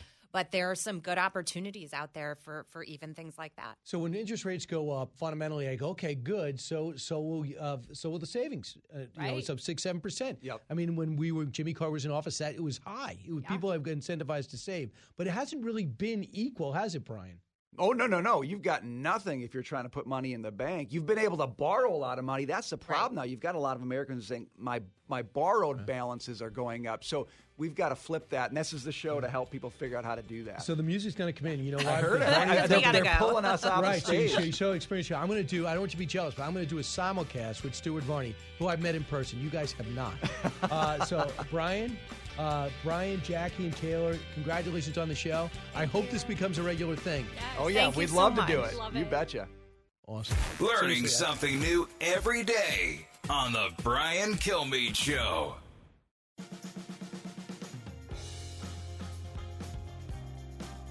Now, the Brian Kilmeade Show joins Fox Business's Varney and Company with Stuart Varney, live on your radio and on Fox Business. Here's Brian Kilmeade. Hey, welcome back, everyone. Just a quick note I'll be on the five later today. I don't know who I'm filling in for, but I know it's somebody important.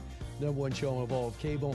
Varney and Company are about to do a simulcast. Now, when we're done, he usually gives us about two minutes on the other side. So stay on board. 1 408 7669. If you don't know that, Stuart Varney, by the way, number uh, one or two show every single week in business television, period.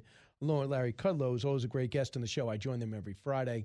Keep in mind, One Nation Saturday at about uh, at uh, at eight o'clock and eleven o'clock, both times are Eastern time. So uh, we'll take a look at that. Also, uh, let's listen in together. It seems like the media is turning on President Biden, uh, Brian, over the classified documents scandal. Just watch this, please. Roll it. It's very, very big. Not legally, but politically, it's a very, very big deal. I don't think sitting there hunkering down now, they're just acting like it's not out there as a good strategy. They're, they're just going to have, they're going to get cream doing There's, it. what happened here with these classified documents really erodes and undermines not just the momentum, but the brand of, that the Democrats had been, had been building of being the, not only the competent party, but the decent, honest party. By stumbling and bumbling around, by not getting their timeline right, amateur hour is over. Amateur hour is over, stumbling and bumbling around. I don't see how that Biden can run in 2024 when the Democrats are going after him now. Well, I mean, I think they're going after him in this instance, but I don't think they're running from him at all. Uh, I don't. And I am refreshed by the fact that Ilhan Omar and others said, yeah, there should be an investigation. And then other people saying, uh, I'm disappointed. Senator Sa- uh, Stabenow says, I'm embarrassed. And here's why because we had Mar a Lago. Stuart, if we didn't have Mar a Lago, they would be explaining away things and try to bury this. They did two things. Mar-a-Lago, the worst thing they've ever seen in their life, having this at a resort, locking it up, negotiating to give it back. Trump never should have taken it. Should have been, hey, by the way, sign this out. I want to take it. But he wasn't sneaking it around. We saw those interns sitting there in the tarmac before Marine One took off and he flew away. That's not how you steal stuff. Uh, but it ended up in Mar-a-Lago. Having said that, it's six months. Six months later, they like they like it back. They get some back. They don't get all of it back. This is six years later. And Doug Jones, one of his staunchest allies, who I thought was going to be Attorney General, he came out yesterday and said the problem was is the problem was it's not no so much what happened is that you didn't come clean right away. You told us this is it in the closet. Then you told us there's some in garage. Then there's in another room. So over the course five times over the next seven days, they had additional announcement over top classified information being put in the most irresponsible places.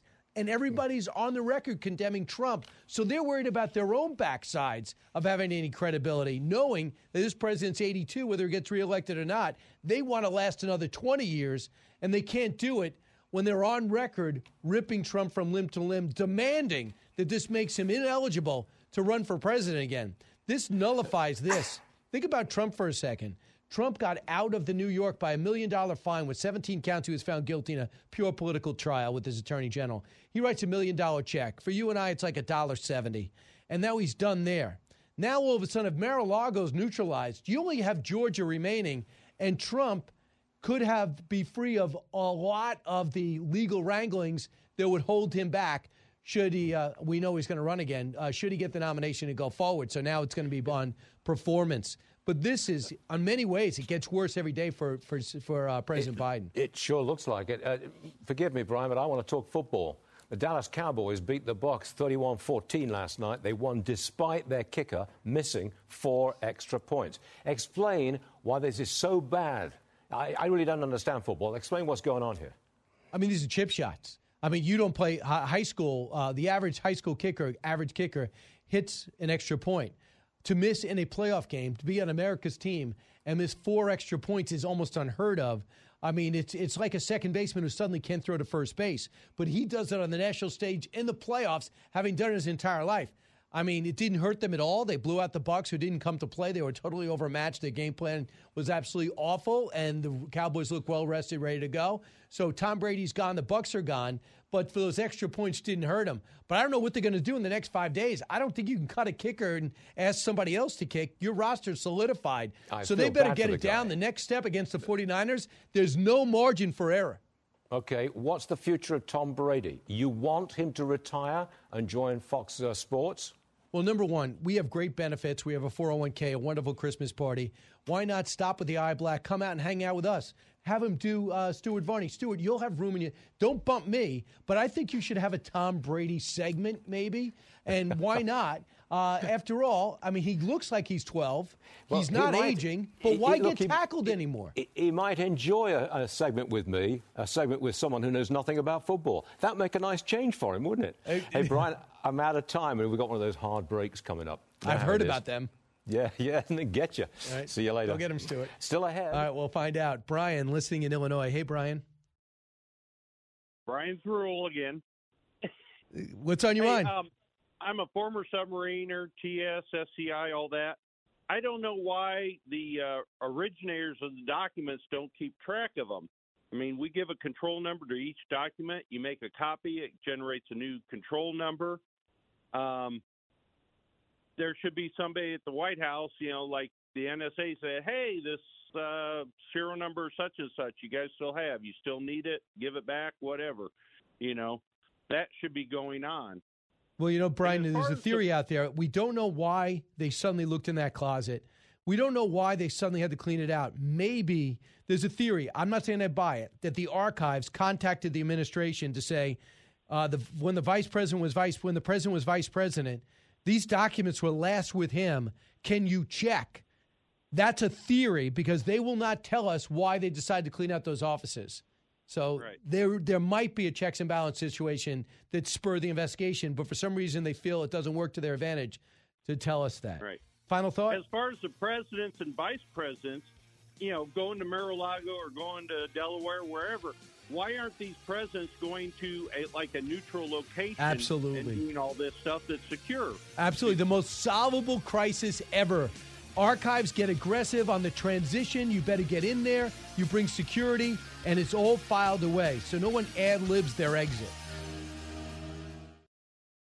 From the Fox News radio studios in Midtown Manhattan, it's the fastest growing radio talk show. Brian Kilmeade.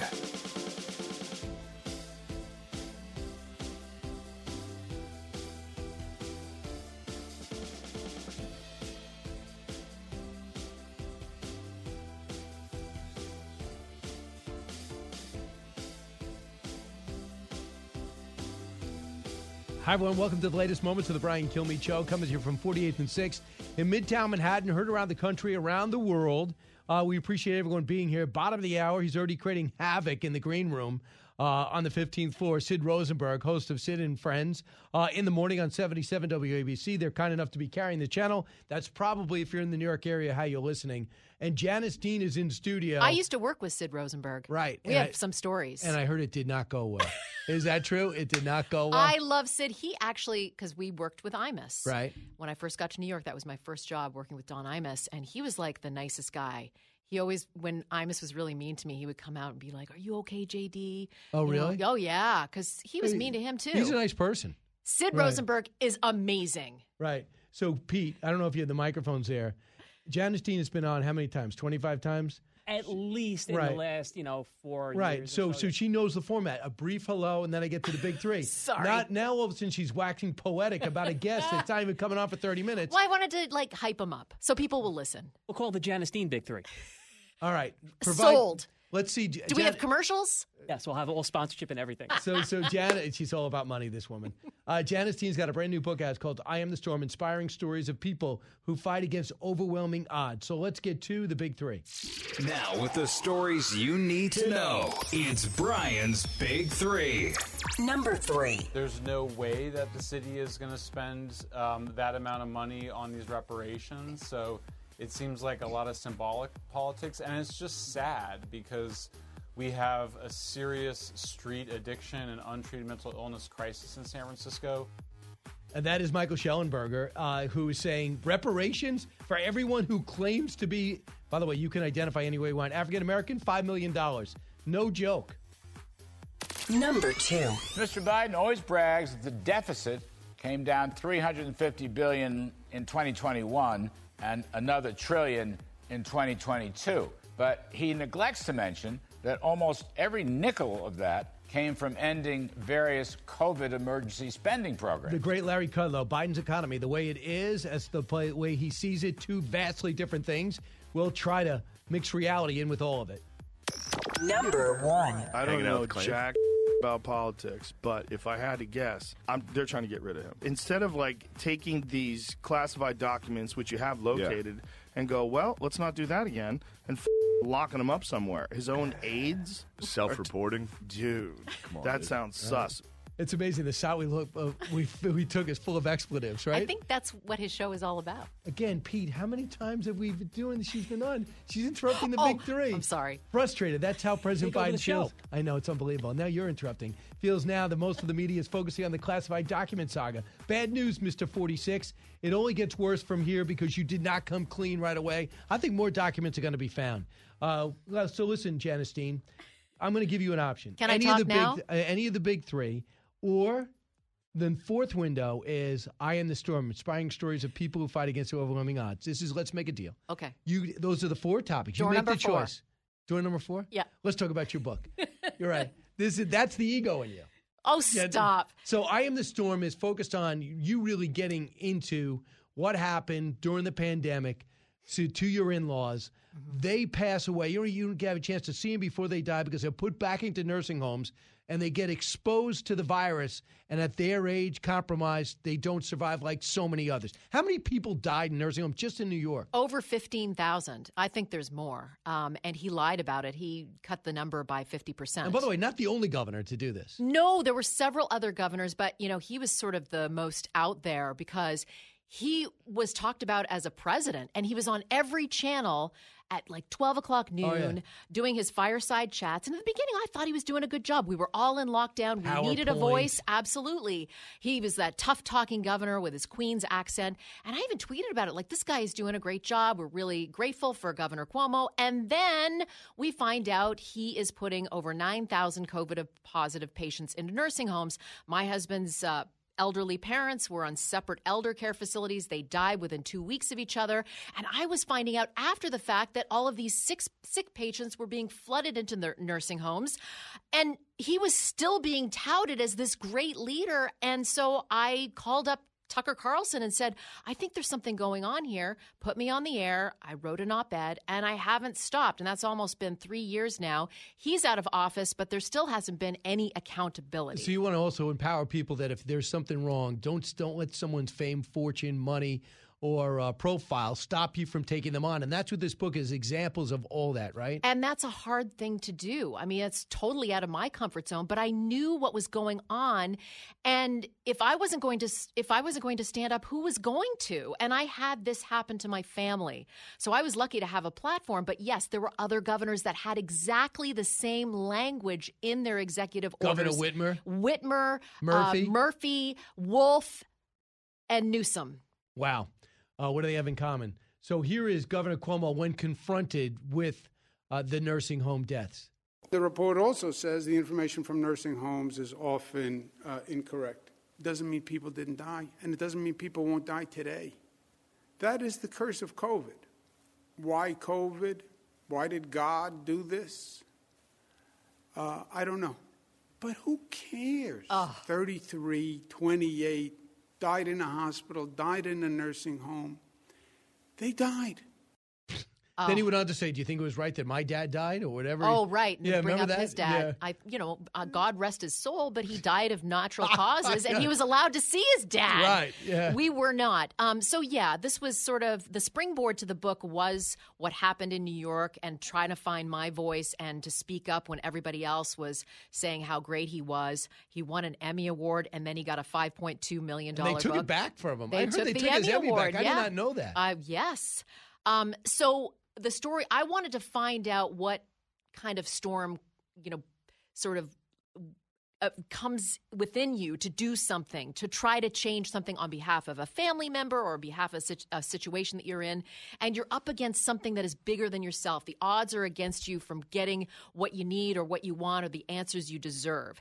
And that's what I found. And I found a lot of solace in that, knowing that there are people that have done this kind of thing that are still in the middle of their battles, maybe never saw the end of the battle, um, and and regular everyday people going up against a Goliath. So here's what's amazing too. You remember when you had to have the Javits Center? It's got to be a hospital. We're at a hospital room.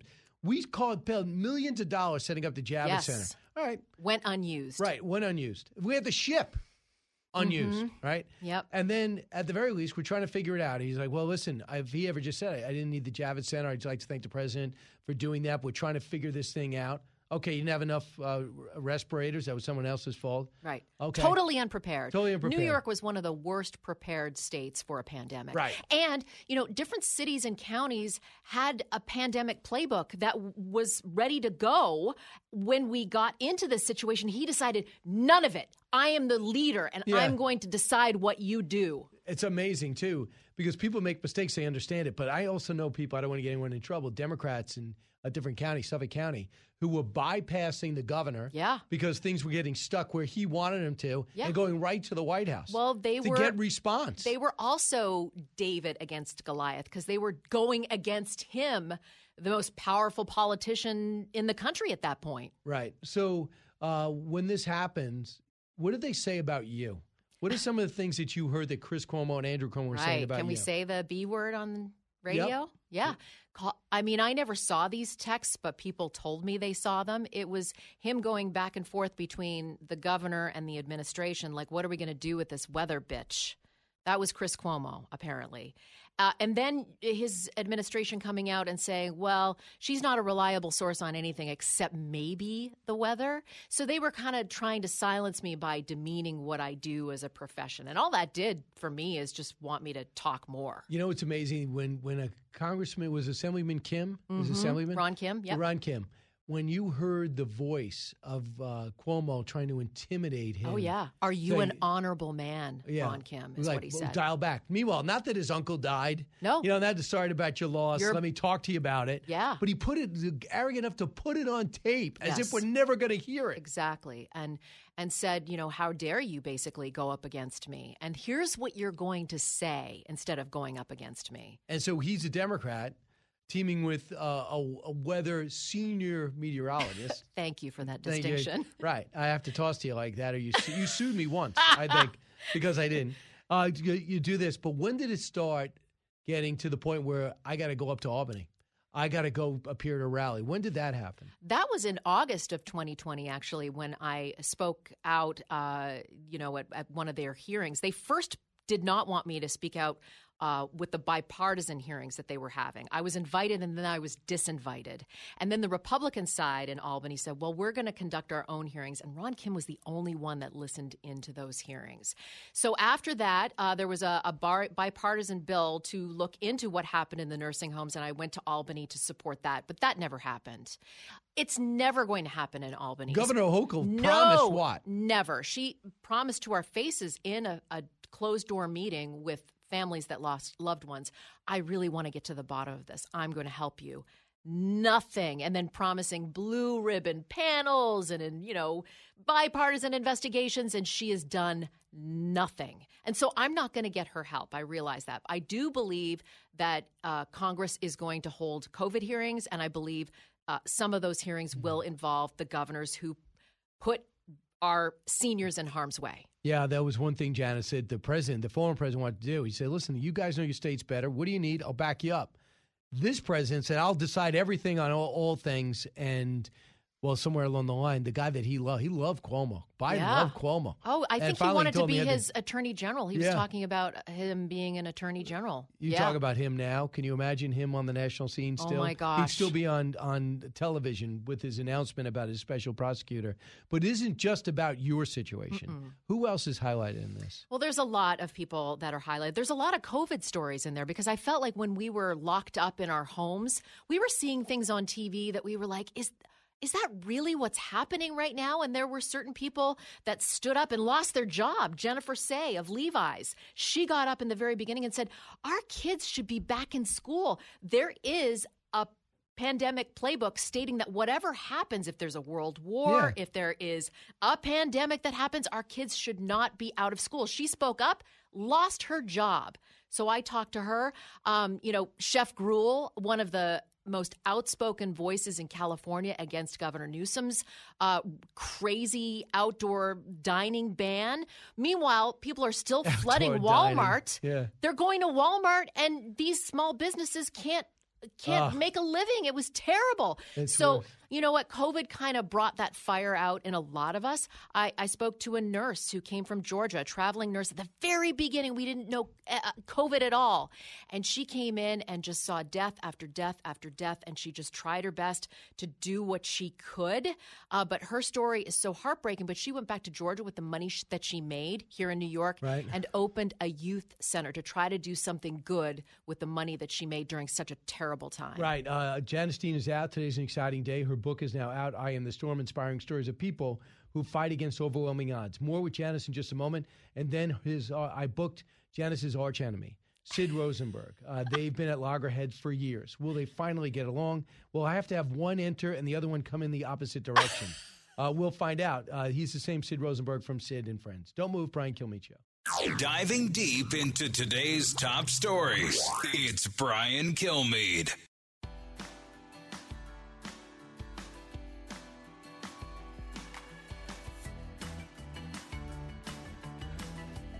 The more you listen, the more you'll know. It's Brian Kilmeade. Hey, welcome back. We have a few more minutes with Janice Dean, and then she says, "Listen, I'm look, you're lucky to get two segments." I said, "Janice, you sure?" You know, so this is a big favor. I had to pay you some money to do two segments. It's called "I Am the Storm: Inspiring Stories of People Who Fight Against Overwhelming Odds." Janice, so when did you realize that this might be a book you wanted to do? How did Um, this come across? That's a good question. I think I started writing about it just because I love to write, and I wanted to document You did what some was going columns, on. too, about it. Lots of columns on uh, columns on FoxNews.com, on NewYorkPost.com. Um, you know, the other media outlets didn't really want to talk to me at all. I actually emailed somebody from the New York Times when all of this was happening, Right. through a friend of mine because it was a story, right? It was thousands are dying in these nursing homes, and I have a, a personal relationship to some of these seniors, and I got this like terse email back from the New York Times, like, "Yeah, we don't have space for that." So I no kidding, no right. joke. Yeah. Yeah. Um, so there are stories. So I just started writing it down for myself. And then, you know, I thought to myself, well, there's got to be other stories out there. And I learned about this, and you love history. Mm-hmm. The history of D Day, one of the biggest weather stories in the world was the postponement of our Allied forces going in on July 6th or June 6th instead of June 5th. And I learned that that was because there was a young woman in Ireland who had just taken a job at the post office at a remote lighthouse uh, in that, you know, in the, off the coast of Ireland. And she was taking weather readings. And it was those weather readings that got to uh, General Eisenhower and uh, everyone that was putting.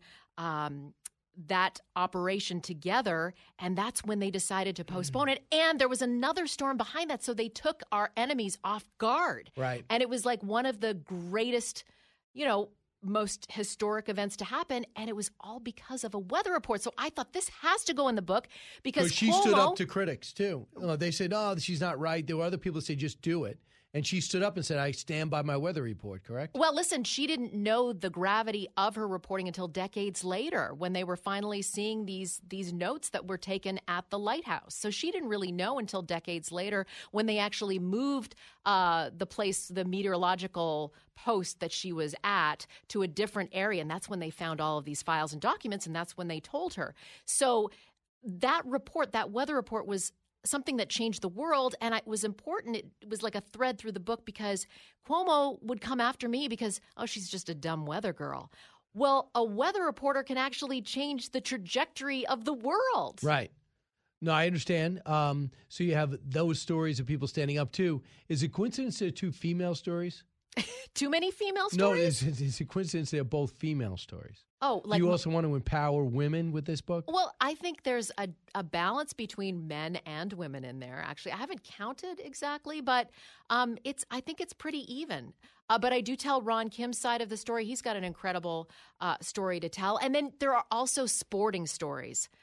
Uh, Miracle on Ice, the captain of that one, that amazing team that really was a David and Goliath sporting story. Then I also talk about, you know, the, I love the Kentucky Derby, um, the against all odds horse this year that wasn't even supposed to compete.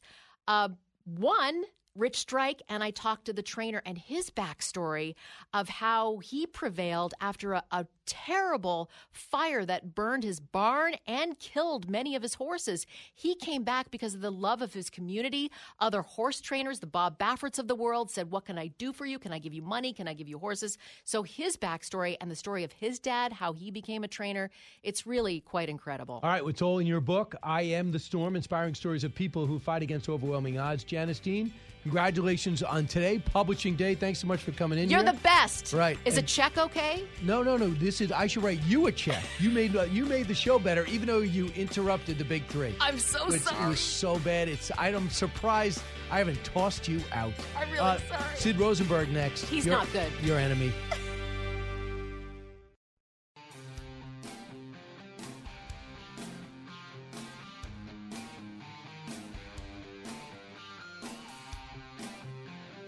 This is a national crisis. FEMA deals with national crises. New York cannot take more. We can't. Uh, as we indicated, one day 800, 800 uh, 3,100 uh, a week and a half ago. But you know what? El Paso can't take more. Uh, Houston, Chicago, these cities can't take more. And I don't want El Paso to be put in a position that they can't take more. They should not be put in that position. We are not pointing the finger at El Paso. We're not pointing the finger at Houston. We're pointing the finger where it should be pointed, and that's our national government. This is a national problem. All right, nice try blaming FEMA. Um, that, of course, is is Mayor Adams. I give him so much credit. Six months late, but going down to the border and not only saying, "Show me a sanitized room where people used to be," like the president did, but going down to the bad parts, meeting with the Democratic mayor, says, "Show me how bad it gets, and uh, show me what can be done." And of course, the Democratic mayor has been saying, "Sign this sheet, and we're going to send you to New York, Washington, or Chicago." And people were upset by that. It slowed down, but now it's starting again. Get this 250,000 illegals came here in this country through our southern border illegally, essentially, let alone the 64,000 gotaways. That is just in one month. That is a new record. It's a bad one. Sid Rosenberg here, host of Sid and Friends of the Morning on 77 WABC, one of the most successful morning shows uh, in the country. Sid, you've gotten friendly with the mayor. Yes. Uh, don't you love the fact that he went down? I do, and, and to hear you say that today which, on my show as well as Yeah. your show, which is great. Judge Jeanine Pirro on my show this morning said the same thing. So people are happy that he did go down there and do it. Yes, it may be five months too late. Abbott extended the invitation a while back, but he did do it. He almost, almost calls out Joe Biden. He says national government. He says federal government. I think we'll all feel better when he says, Joe Biden, you got to fix this, but at least he's coming close. So remember, Senator Ben Sasse, Nebraska, Republican, would call out Trump no problem. Governor Hogan, Republican in Maryland, call out Trump no problem. It doesn't mean you're a bad person. It means you care about the people that elected you first. Doesn't matter if you agree. But he went down there. He said the federal government and FEMA. But he also now is at a mayor's convention in Washington D.C. Their conference. If they get together, and I'm looking to solve the problem, Sid, you're the same way. Yeah. Forget about scoring political points. If they get together, that's a force. There's no plans to meet with the president yet. Come on, meet with the president. Go the rest of the way. That's the way to do it. You said it this morning. Meet with the president. Also, the sanctuary city is a very, very bad deal here in New York. Us being, of course, a sanctuary city doesn't help. And Eric means Adams, if you come, you stay. Right, exactly. And not just stay, but they're going to find a way to make it nice for you, right? They're going to get you meals and, and nice hotel rooms. So that's, we got to shed that, the sanctuary city. But to your point, yes, he's got to meet face to face with President Biden. He's got to explain to him just how horrendous this problem is here in New York City specifically. And then maybe then he'll get the traction to make something change on a national level. Because how bad is it in New York? You saw the story last week about that hotel, the Row Hotel. what was the Row Hotel?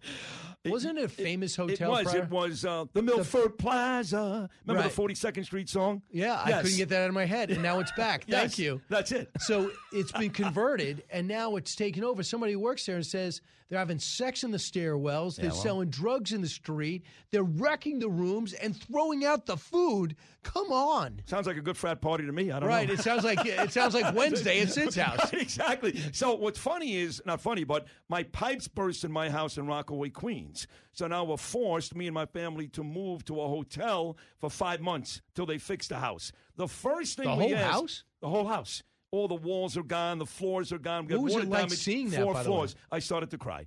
And I'm a tough guy. I literally started to cry. So the first question we ask when they put us in touch with all these hotels is, are there rooms for us after the migrants? Right. And sure enough, thank God my hotel, there was a room for us. But believe it or not, there were other hotels we could not get in because of the migrants. It's unbelievable because, and by the way, these people are greedy because the city says, "I'll pay you and I'll fill the place up." And they're like, "Fine."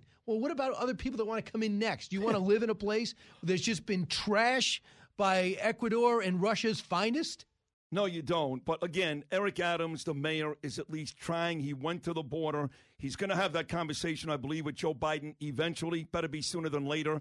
But if you're a big critic of the mayor here in New York, Eric Adams, if you're one of his detractors, I think it's time to come to the realization, unlike the last guy, Bill de Blasio, this guy really does care. I His know. record is not great after one year. I understand that. But at least he wakes up and he cares. But it's better. And guess who's having war with?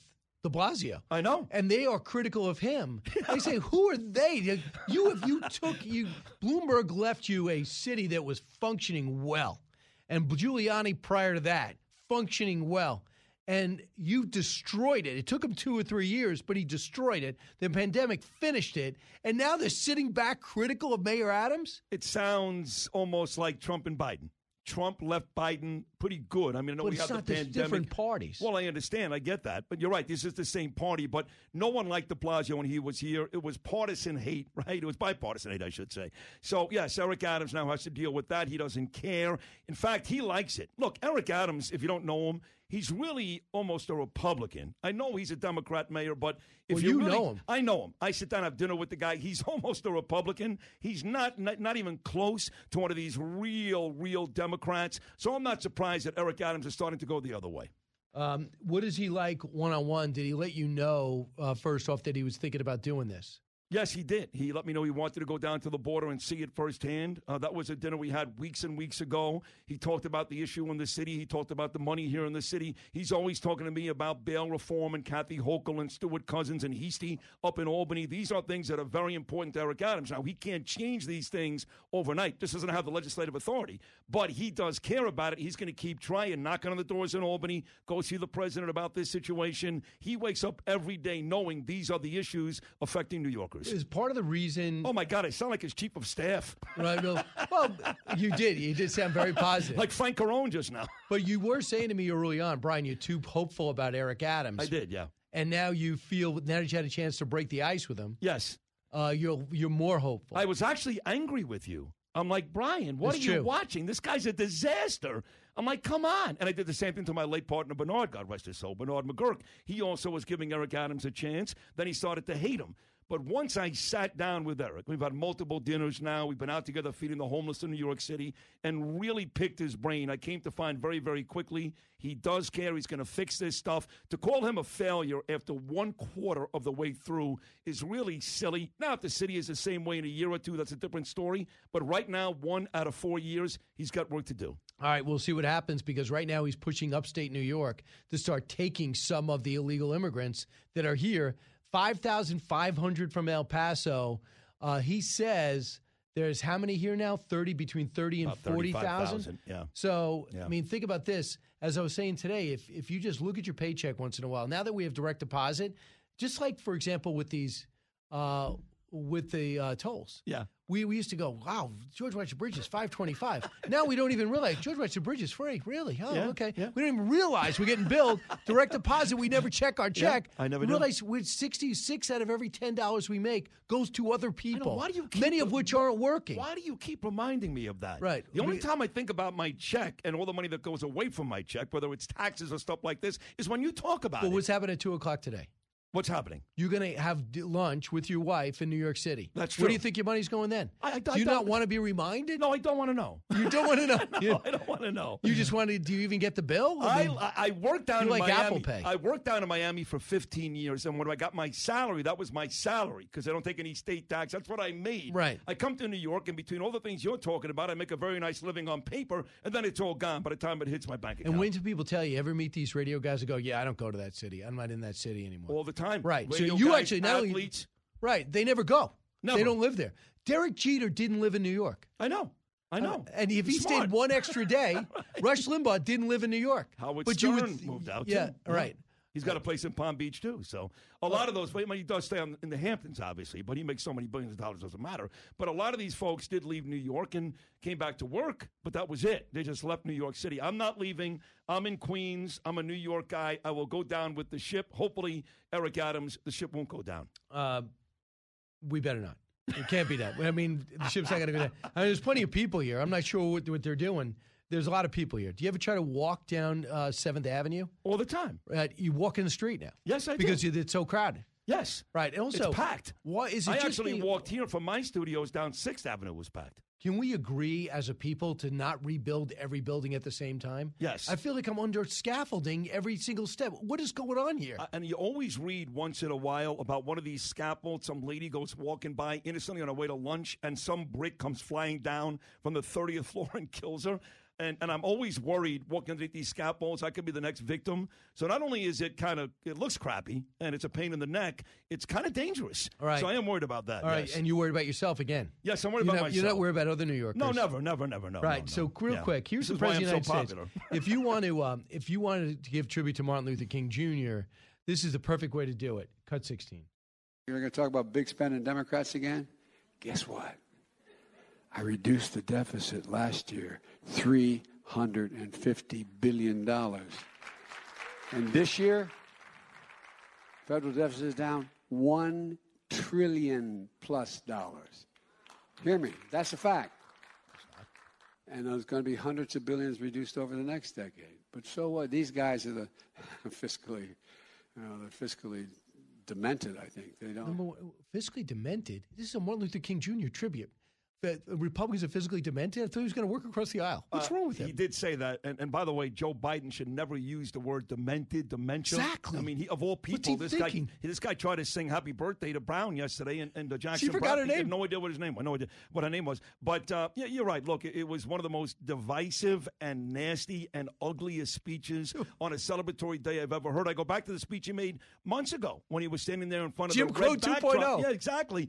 This guy, for the word unity he throws around all the time, is the most divisive and evil president in the history of our country. Right, And, and- I don't want to hear about apathy. I want to hear disdain. Don't feel bad for the guy. Hate the guy. Right. That's You- how I feel. is that you- I hate Joe Biden. Uh, I actually don't think you know, people say, "Well, what a nice guy. He's trusted." I go, Nice "Where do guy. those two things come from?" Oh, please. Right. He, it- right now, the Biden family, between him, his crooked son, and his two crooked brothers, this is a mob in the United States. This is a criminal family that Joe Biden runs. He's not an innocent bystander. It's not dementia. He is evil and a bad guy. All right, so Sid Rosenberg not evil. No, it- well- right. Well, uh, good point. We'll find out in the break. Uh, we come back. We're going to find out if Sid needs to know more. More to know. Okay. Coming to you on a need to know basis because, man, do you need to know. It's Brian Kilmeade.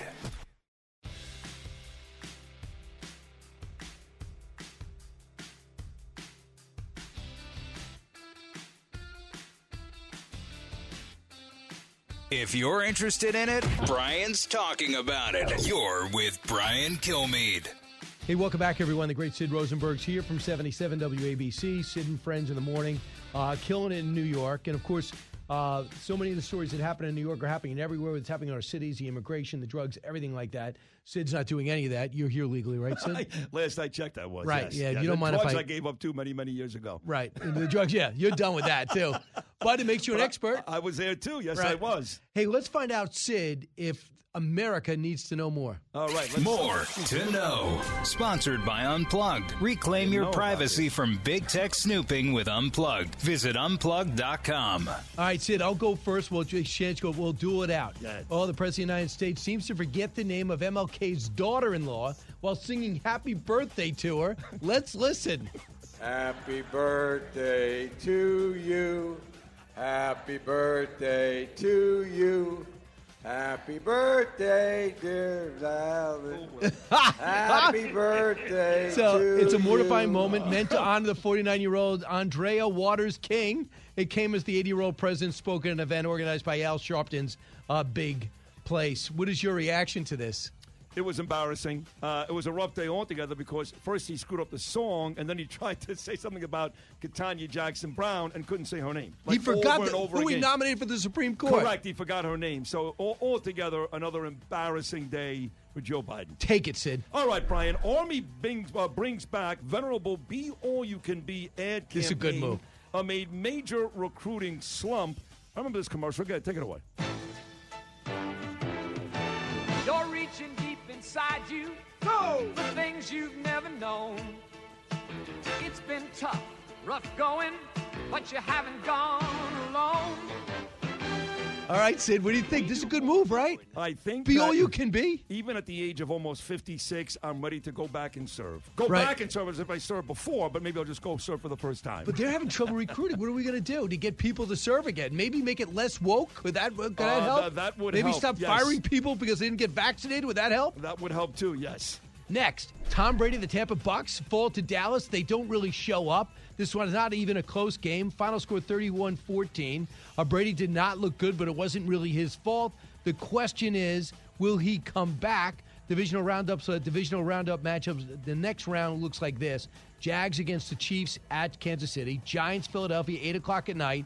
Uh, in Philly. Cincinnati will be at Buffalo. Will that be a neutral site? No, that that's a real game. The neutral site would be the next week AFC Championship game if the Bills take on Kansas City. Thank you so much. Yes. Cowboys against the 49ers in San Francisco. First off, what is Brady going to do from what the Brady you saw this year? Well, uh, listen, they still won the division. He wasn't very good. He's got Eight a and nine. I know, I know, but there's a half a billion dollars waiting for him. I say he still plays. I think the Raiders, legitimate shot. I think New England, even though Belichick hates him, Kraft loves him. That's a shot. Who knows? Maybe Tennessee or the Jets. I think Tom Brady tries it one more time. Here's the thing. He left Gisele. If he did leave Gisele because she told him, you go back, I leave. He can't just go back for one year, get knocked out in the first round of the playoffs. Do you think this could become, is this about his relationship? Is that going to be the ultimate decider? Well, between the cryptocurrency loss and the divorce with his ex-wife, Oh, he that was needs the terrible. cash. right. Do you think he's out of money? Are you saying No, that? he's not out of money, but he could use the cash. Wow, that, that's true. By the way, we should keep that in mind. Next time people ask us to endorse, it can't be a guy with tight shorts, a big belly, who needs a man bra, Right. Uh, who really doesn't want to look you in the eye and shakes like crazy when you ask him where your money is. Right. Very good point. Next. Here it is, Brian. COVID vaccines may make Botox wear off faster. Studies suggest. Now, this is very personal to me because I'm a radio guy, but I still go for Botox, Gendelandro, every six months. So I'm done with COVID vaccines only because my Botox is going to wear off, and that scares the living daylights out of me. Uh, that's it. So this is personal for you. Yeah, it's very personal. Right. So how much do you do? How much Botox do you use? I usually take about two vials of Botox, a vial or two of filler as well. In my Do you do cheeks. yourself? No, I go to a, a lady named Jen in, in uh, Bay Ridge, Brooklyn. She's she's the best. Or in Bay Ridge. Go to Jen in Bay Ridge. Yes, Jen Dolce Aesthetics. She actually advertises on my radio show at WABC. She's the best in the business. Does me and my wife Danielle. If I ever miss her, I'm depressed for weeks. Next, LeBron James had his mind blown on Monday when the Houston Rockets forward Jabari Smith Jr. informed the Lakers superstar that he faced Jabari Smith Sr.'s team in an NBA game. Listen. Hey, you played against my dad. First, your first NBA game ever. Really. Sacramento. You feel old, don't you? Yes, he feels old. Wow. Get inside LeBron's head. Wow, that is unreal. But I tell you, it's a testament to how good LeBron James still is. The Lakers aren't great anymore, but he's still a great player. He's the biggest jerk in the NBA, and he should, like uh, my friend Laura once said, shut up and dribble. But at the end of the day, he's still a really good player for all these years. Well, here's the thing. He went up to Lakers and said, trade for this guy, trade. And know what they said? No. No. Yeah. Because he destroys every team he goes to. He Miami left him in tatters. Yeah. Cleveland left him in tatters at battling back. And he's going to do the same thing with the Lakers. And they said, no, we can't do this anymore. But he's also won championships in all three of those places. Better player, Jordan or, LeBron? Michael Jordan, till I die, will be the greatest player ever. Uh, something else we agree on, Sid. you have just officially done more to know. Thank you so much. All right. He's clapping for himself. Sid Rosenberg. Keep it here. See you on the five tonight.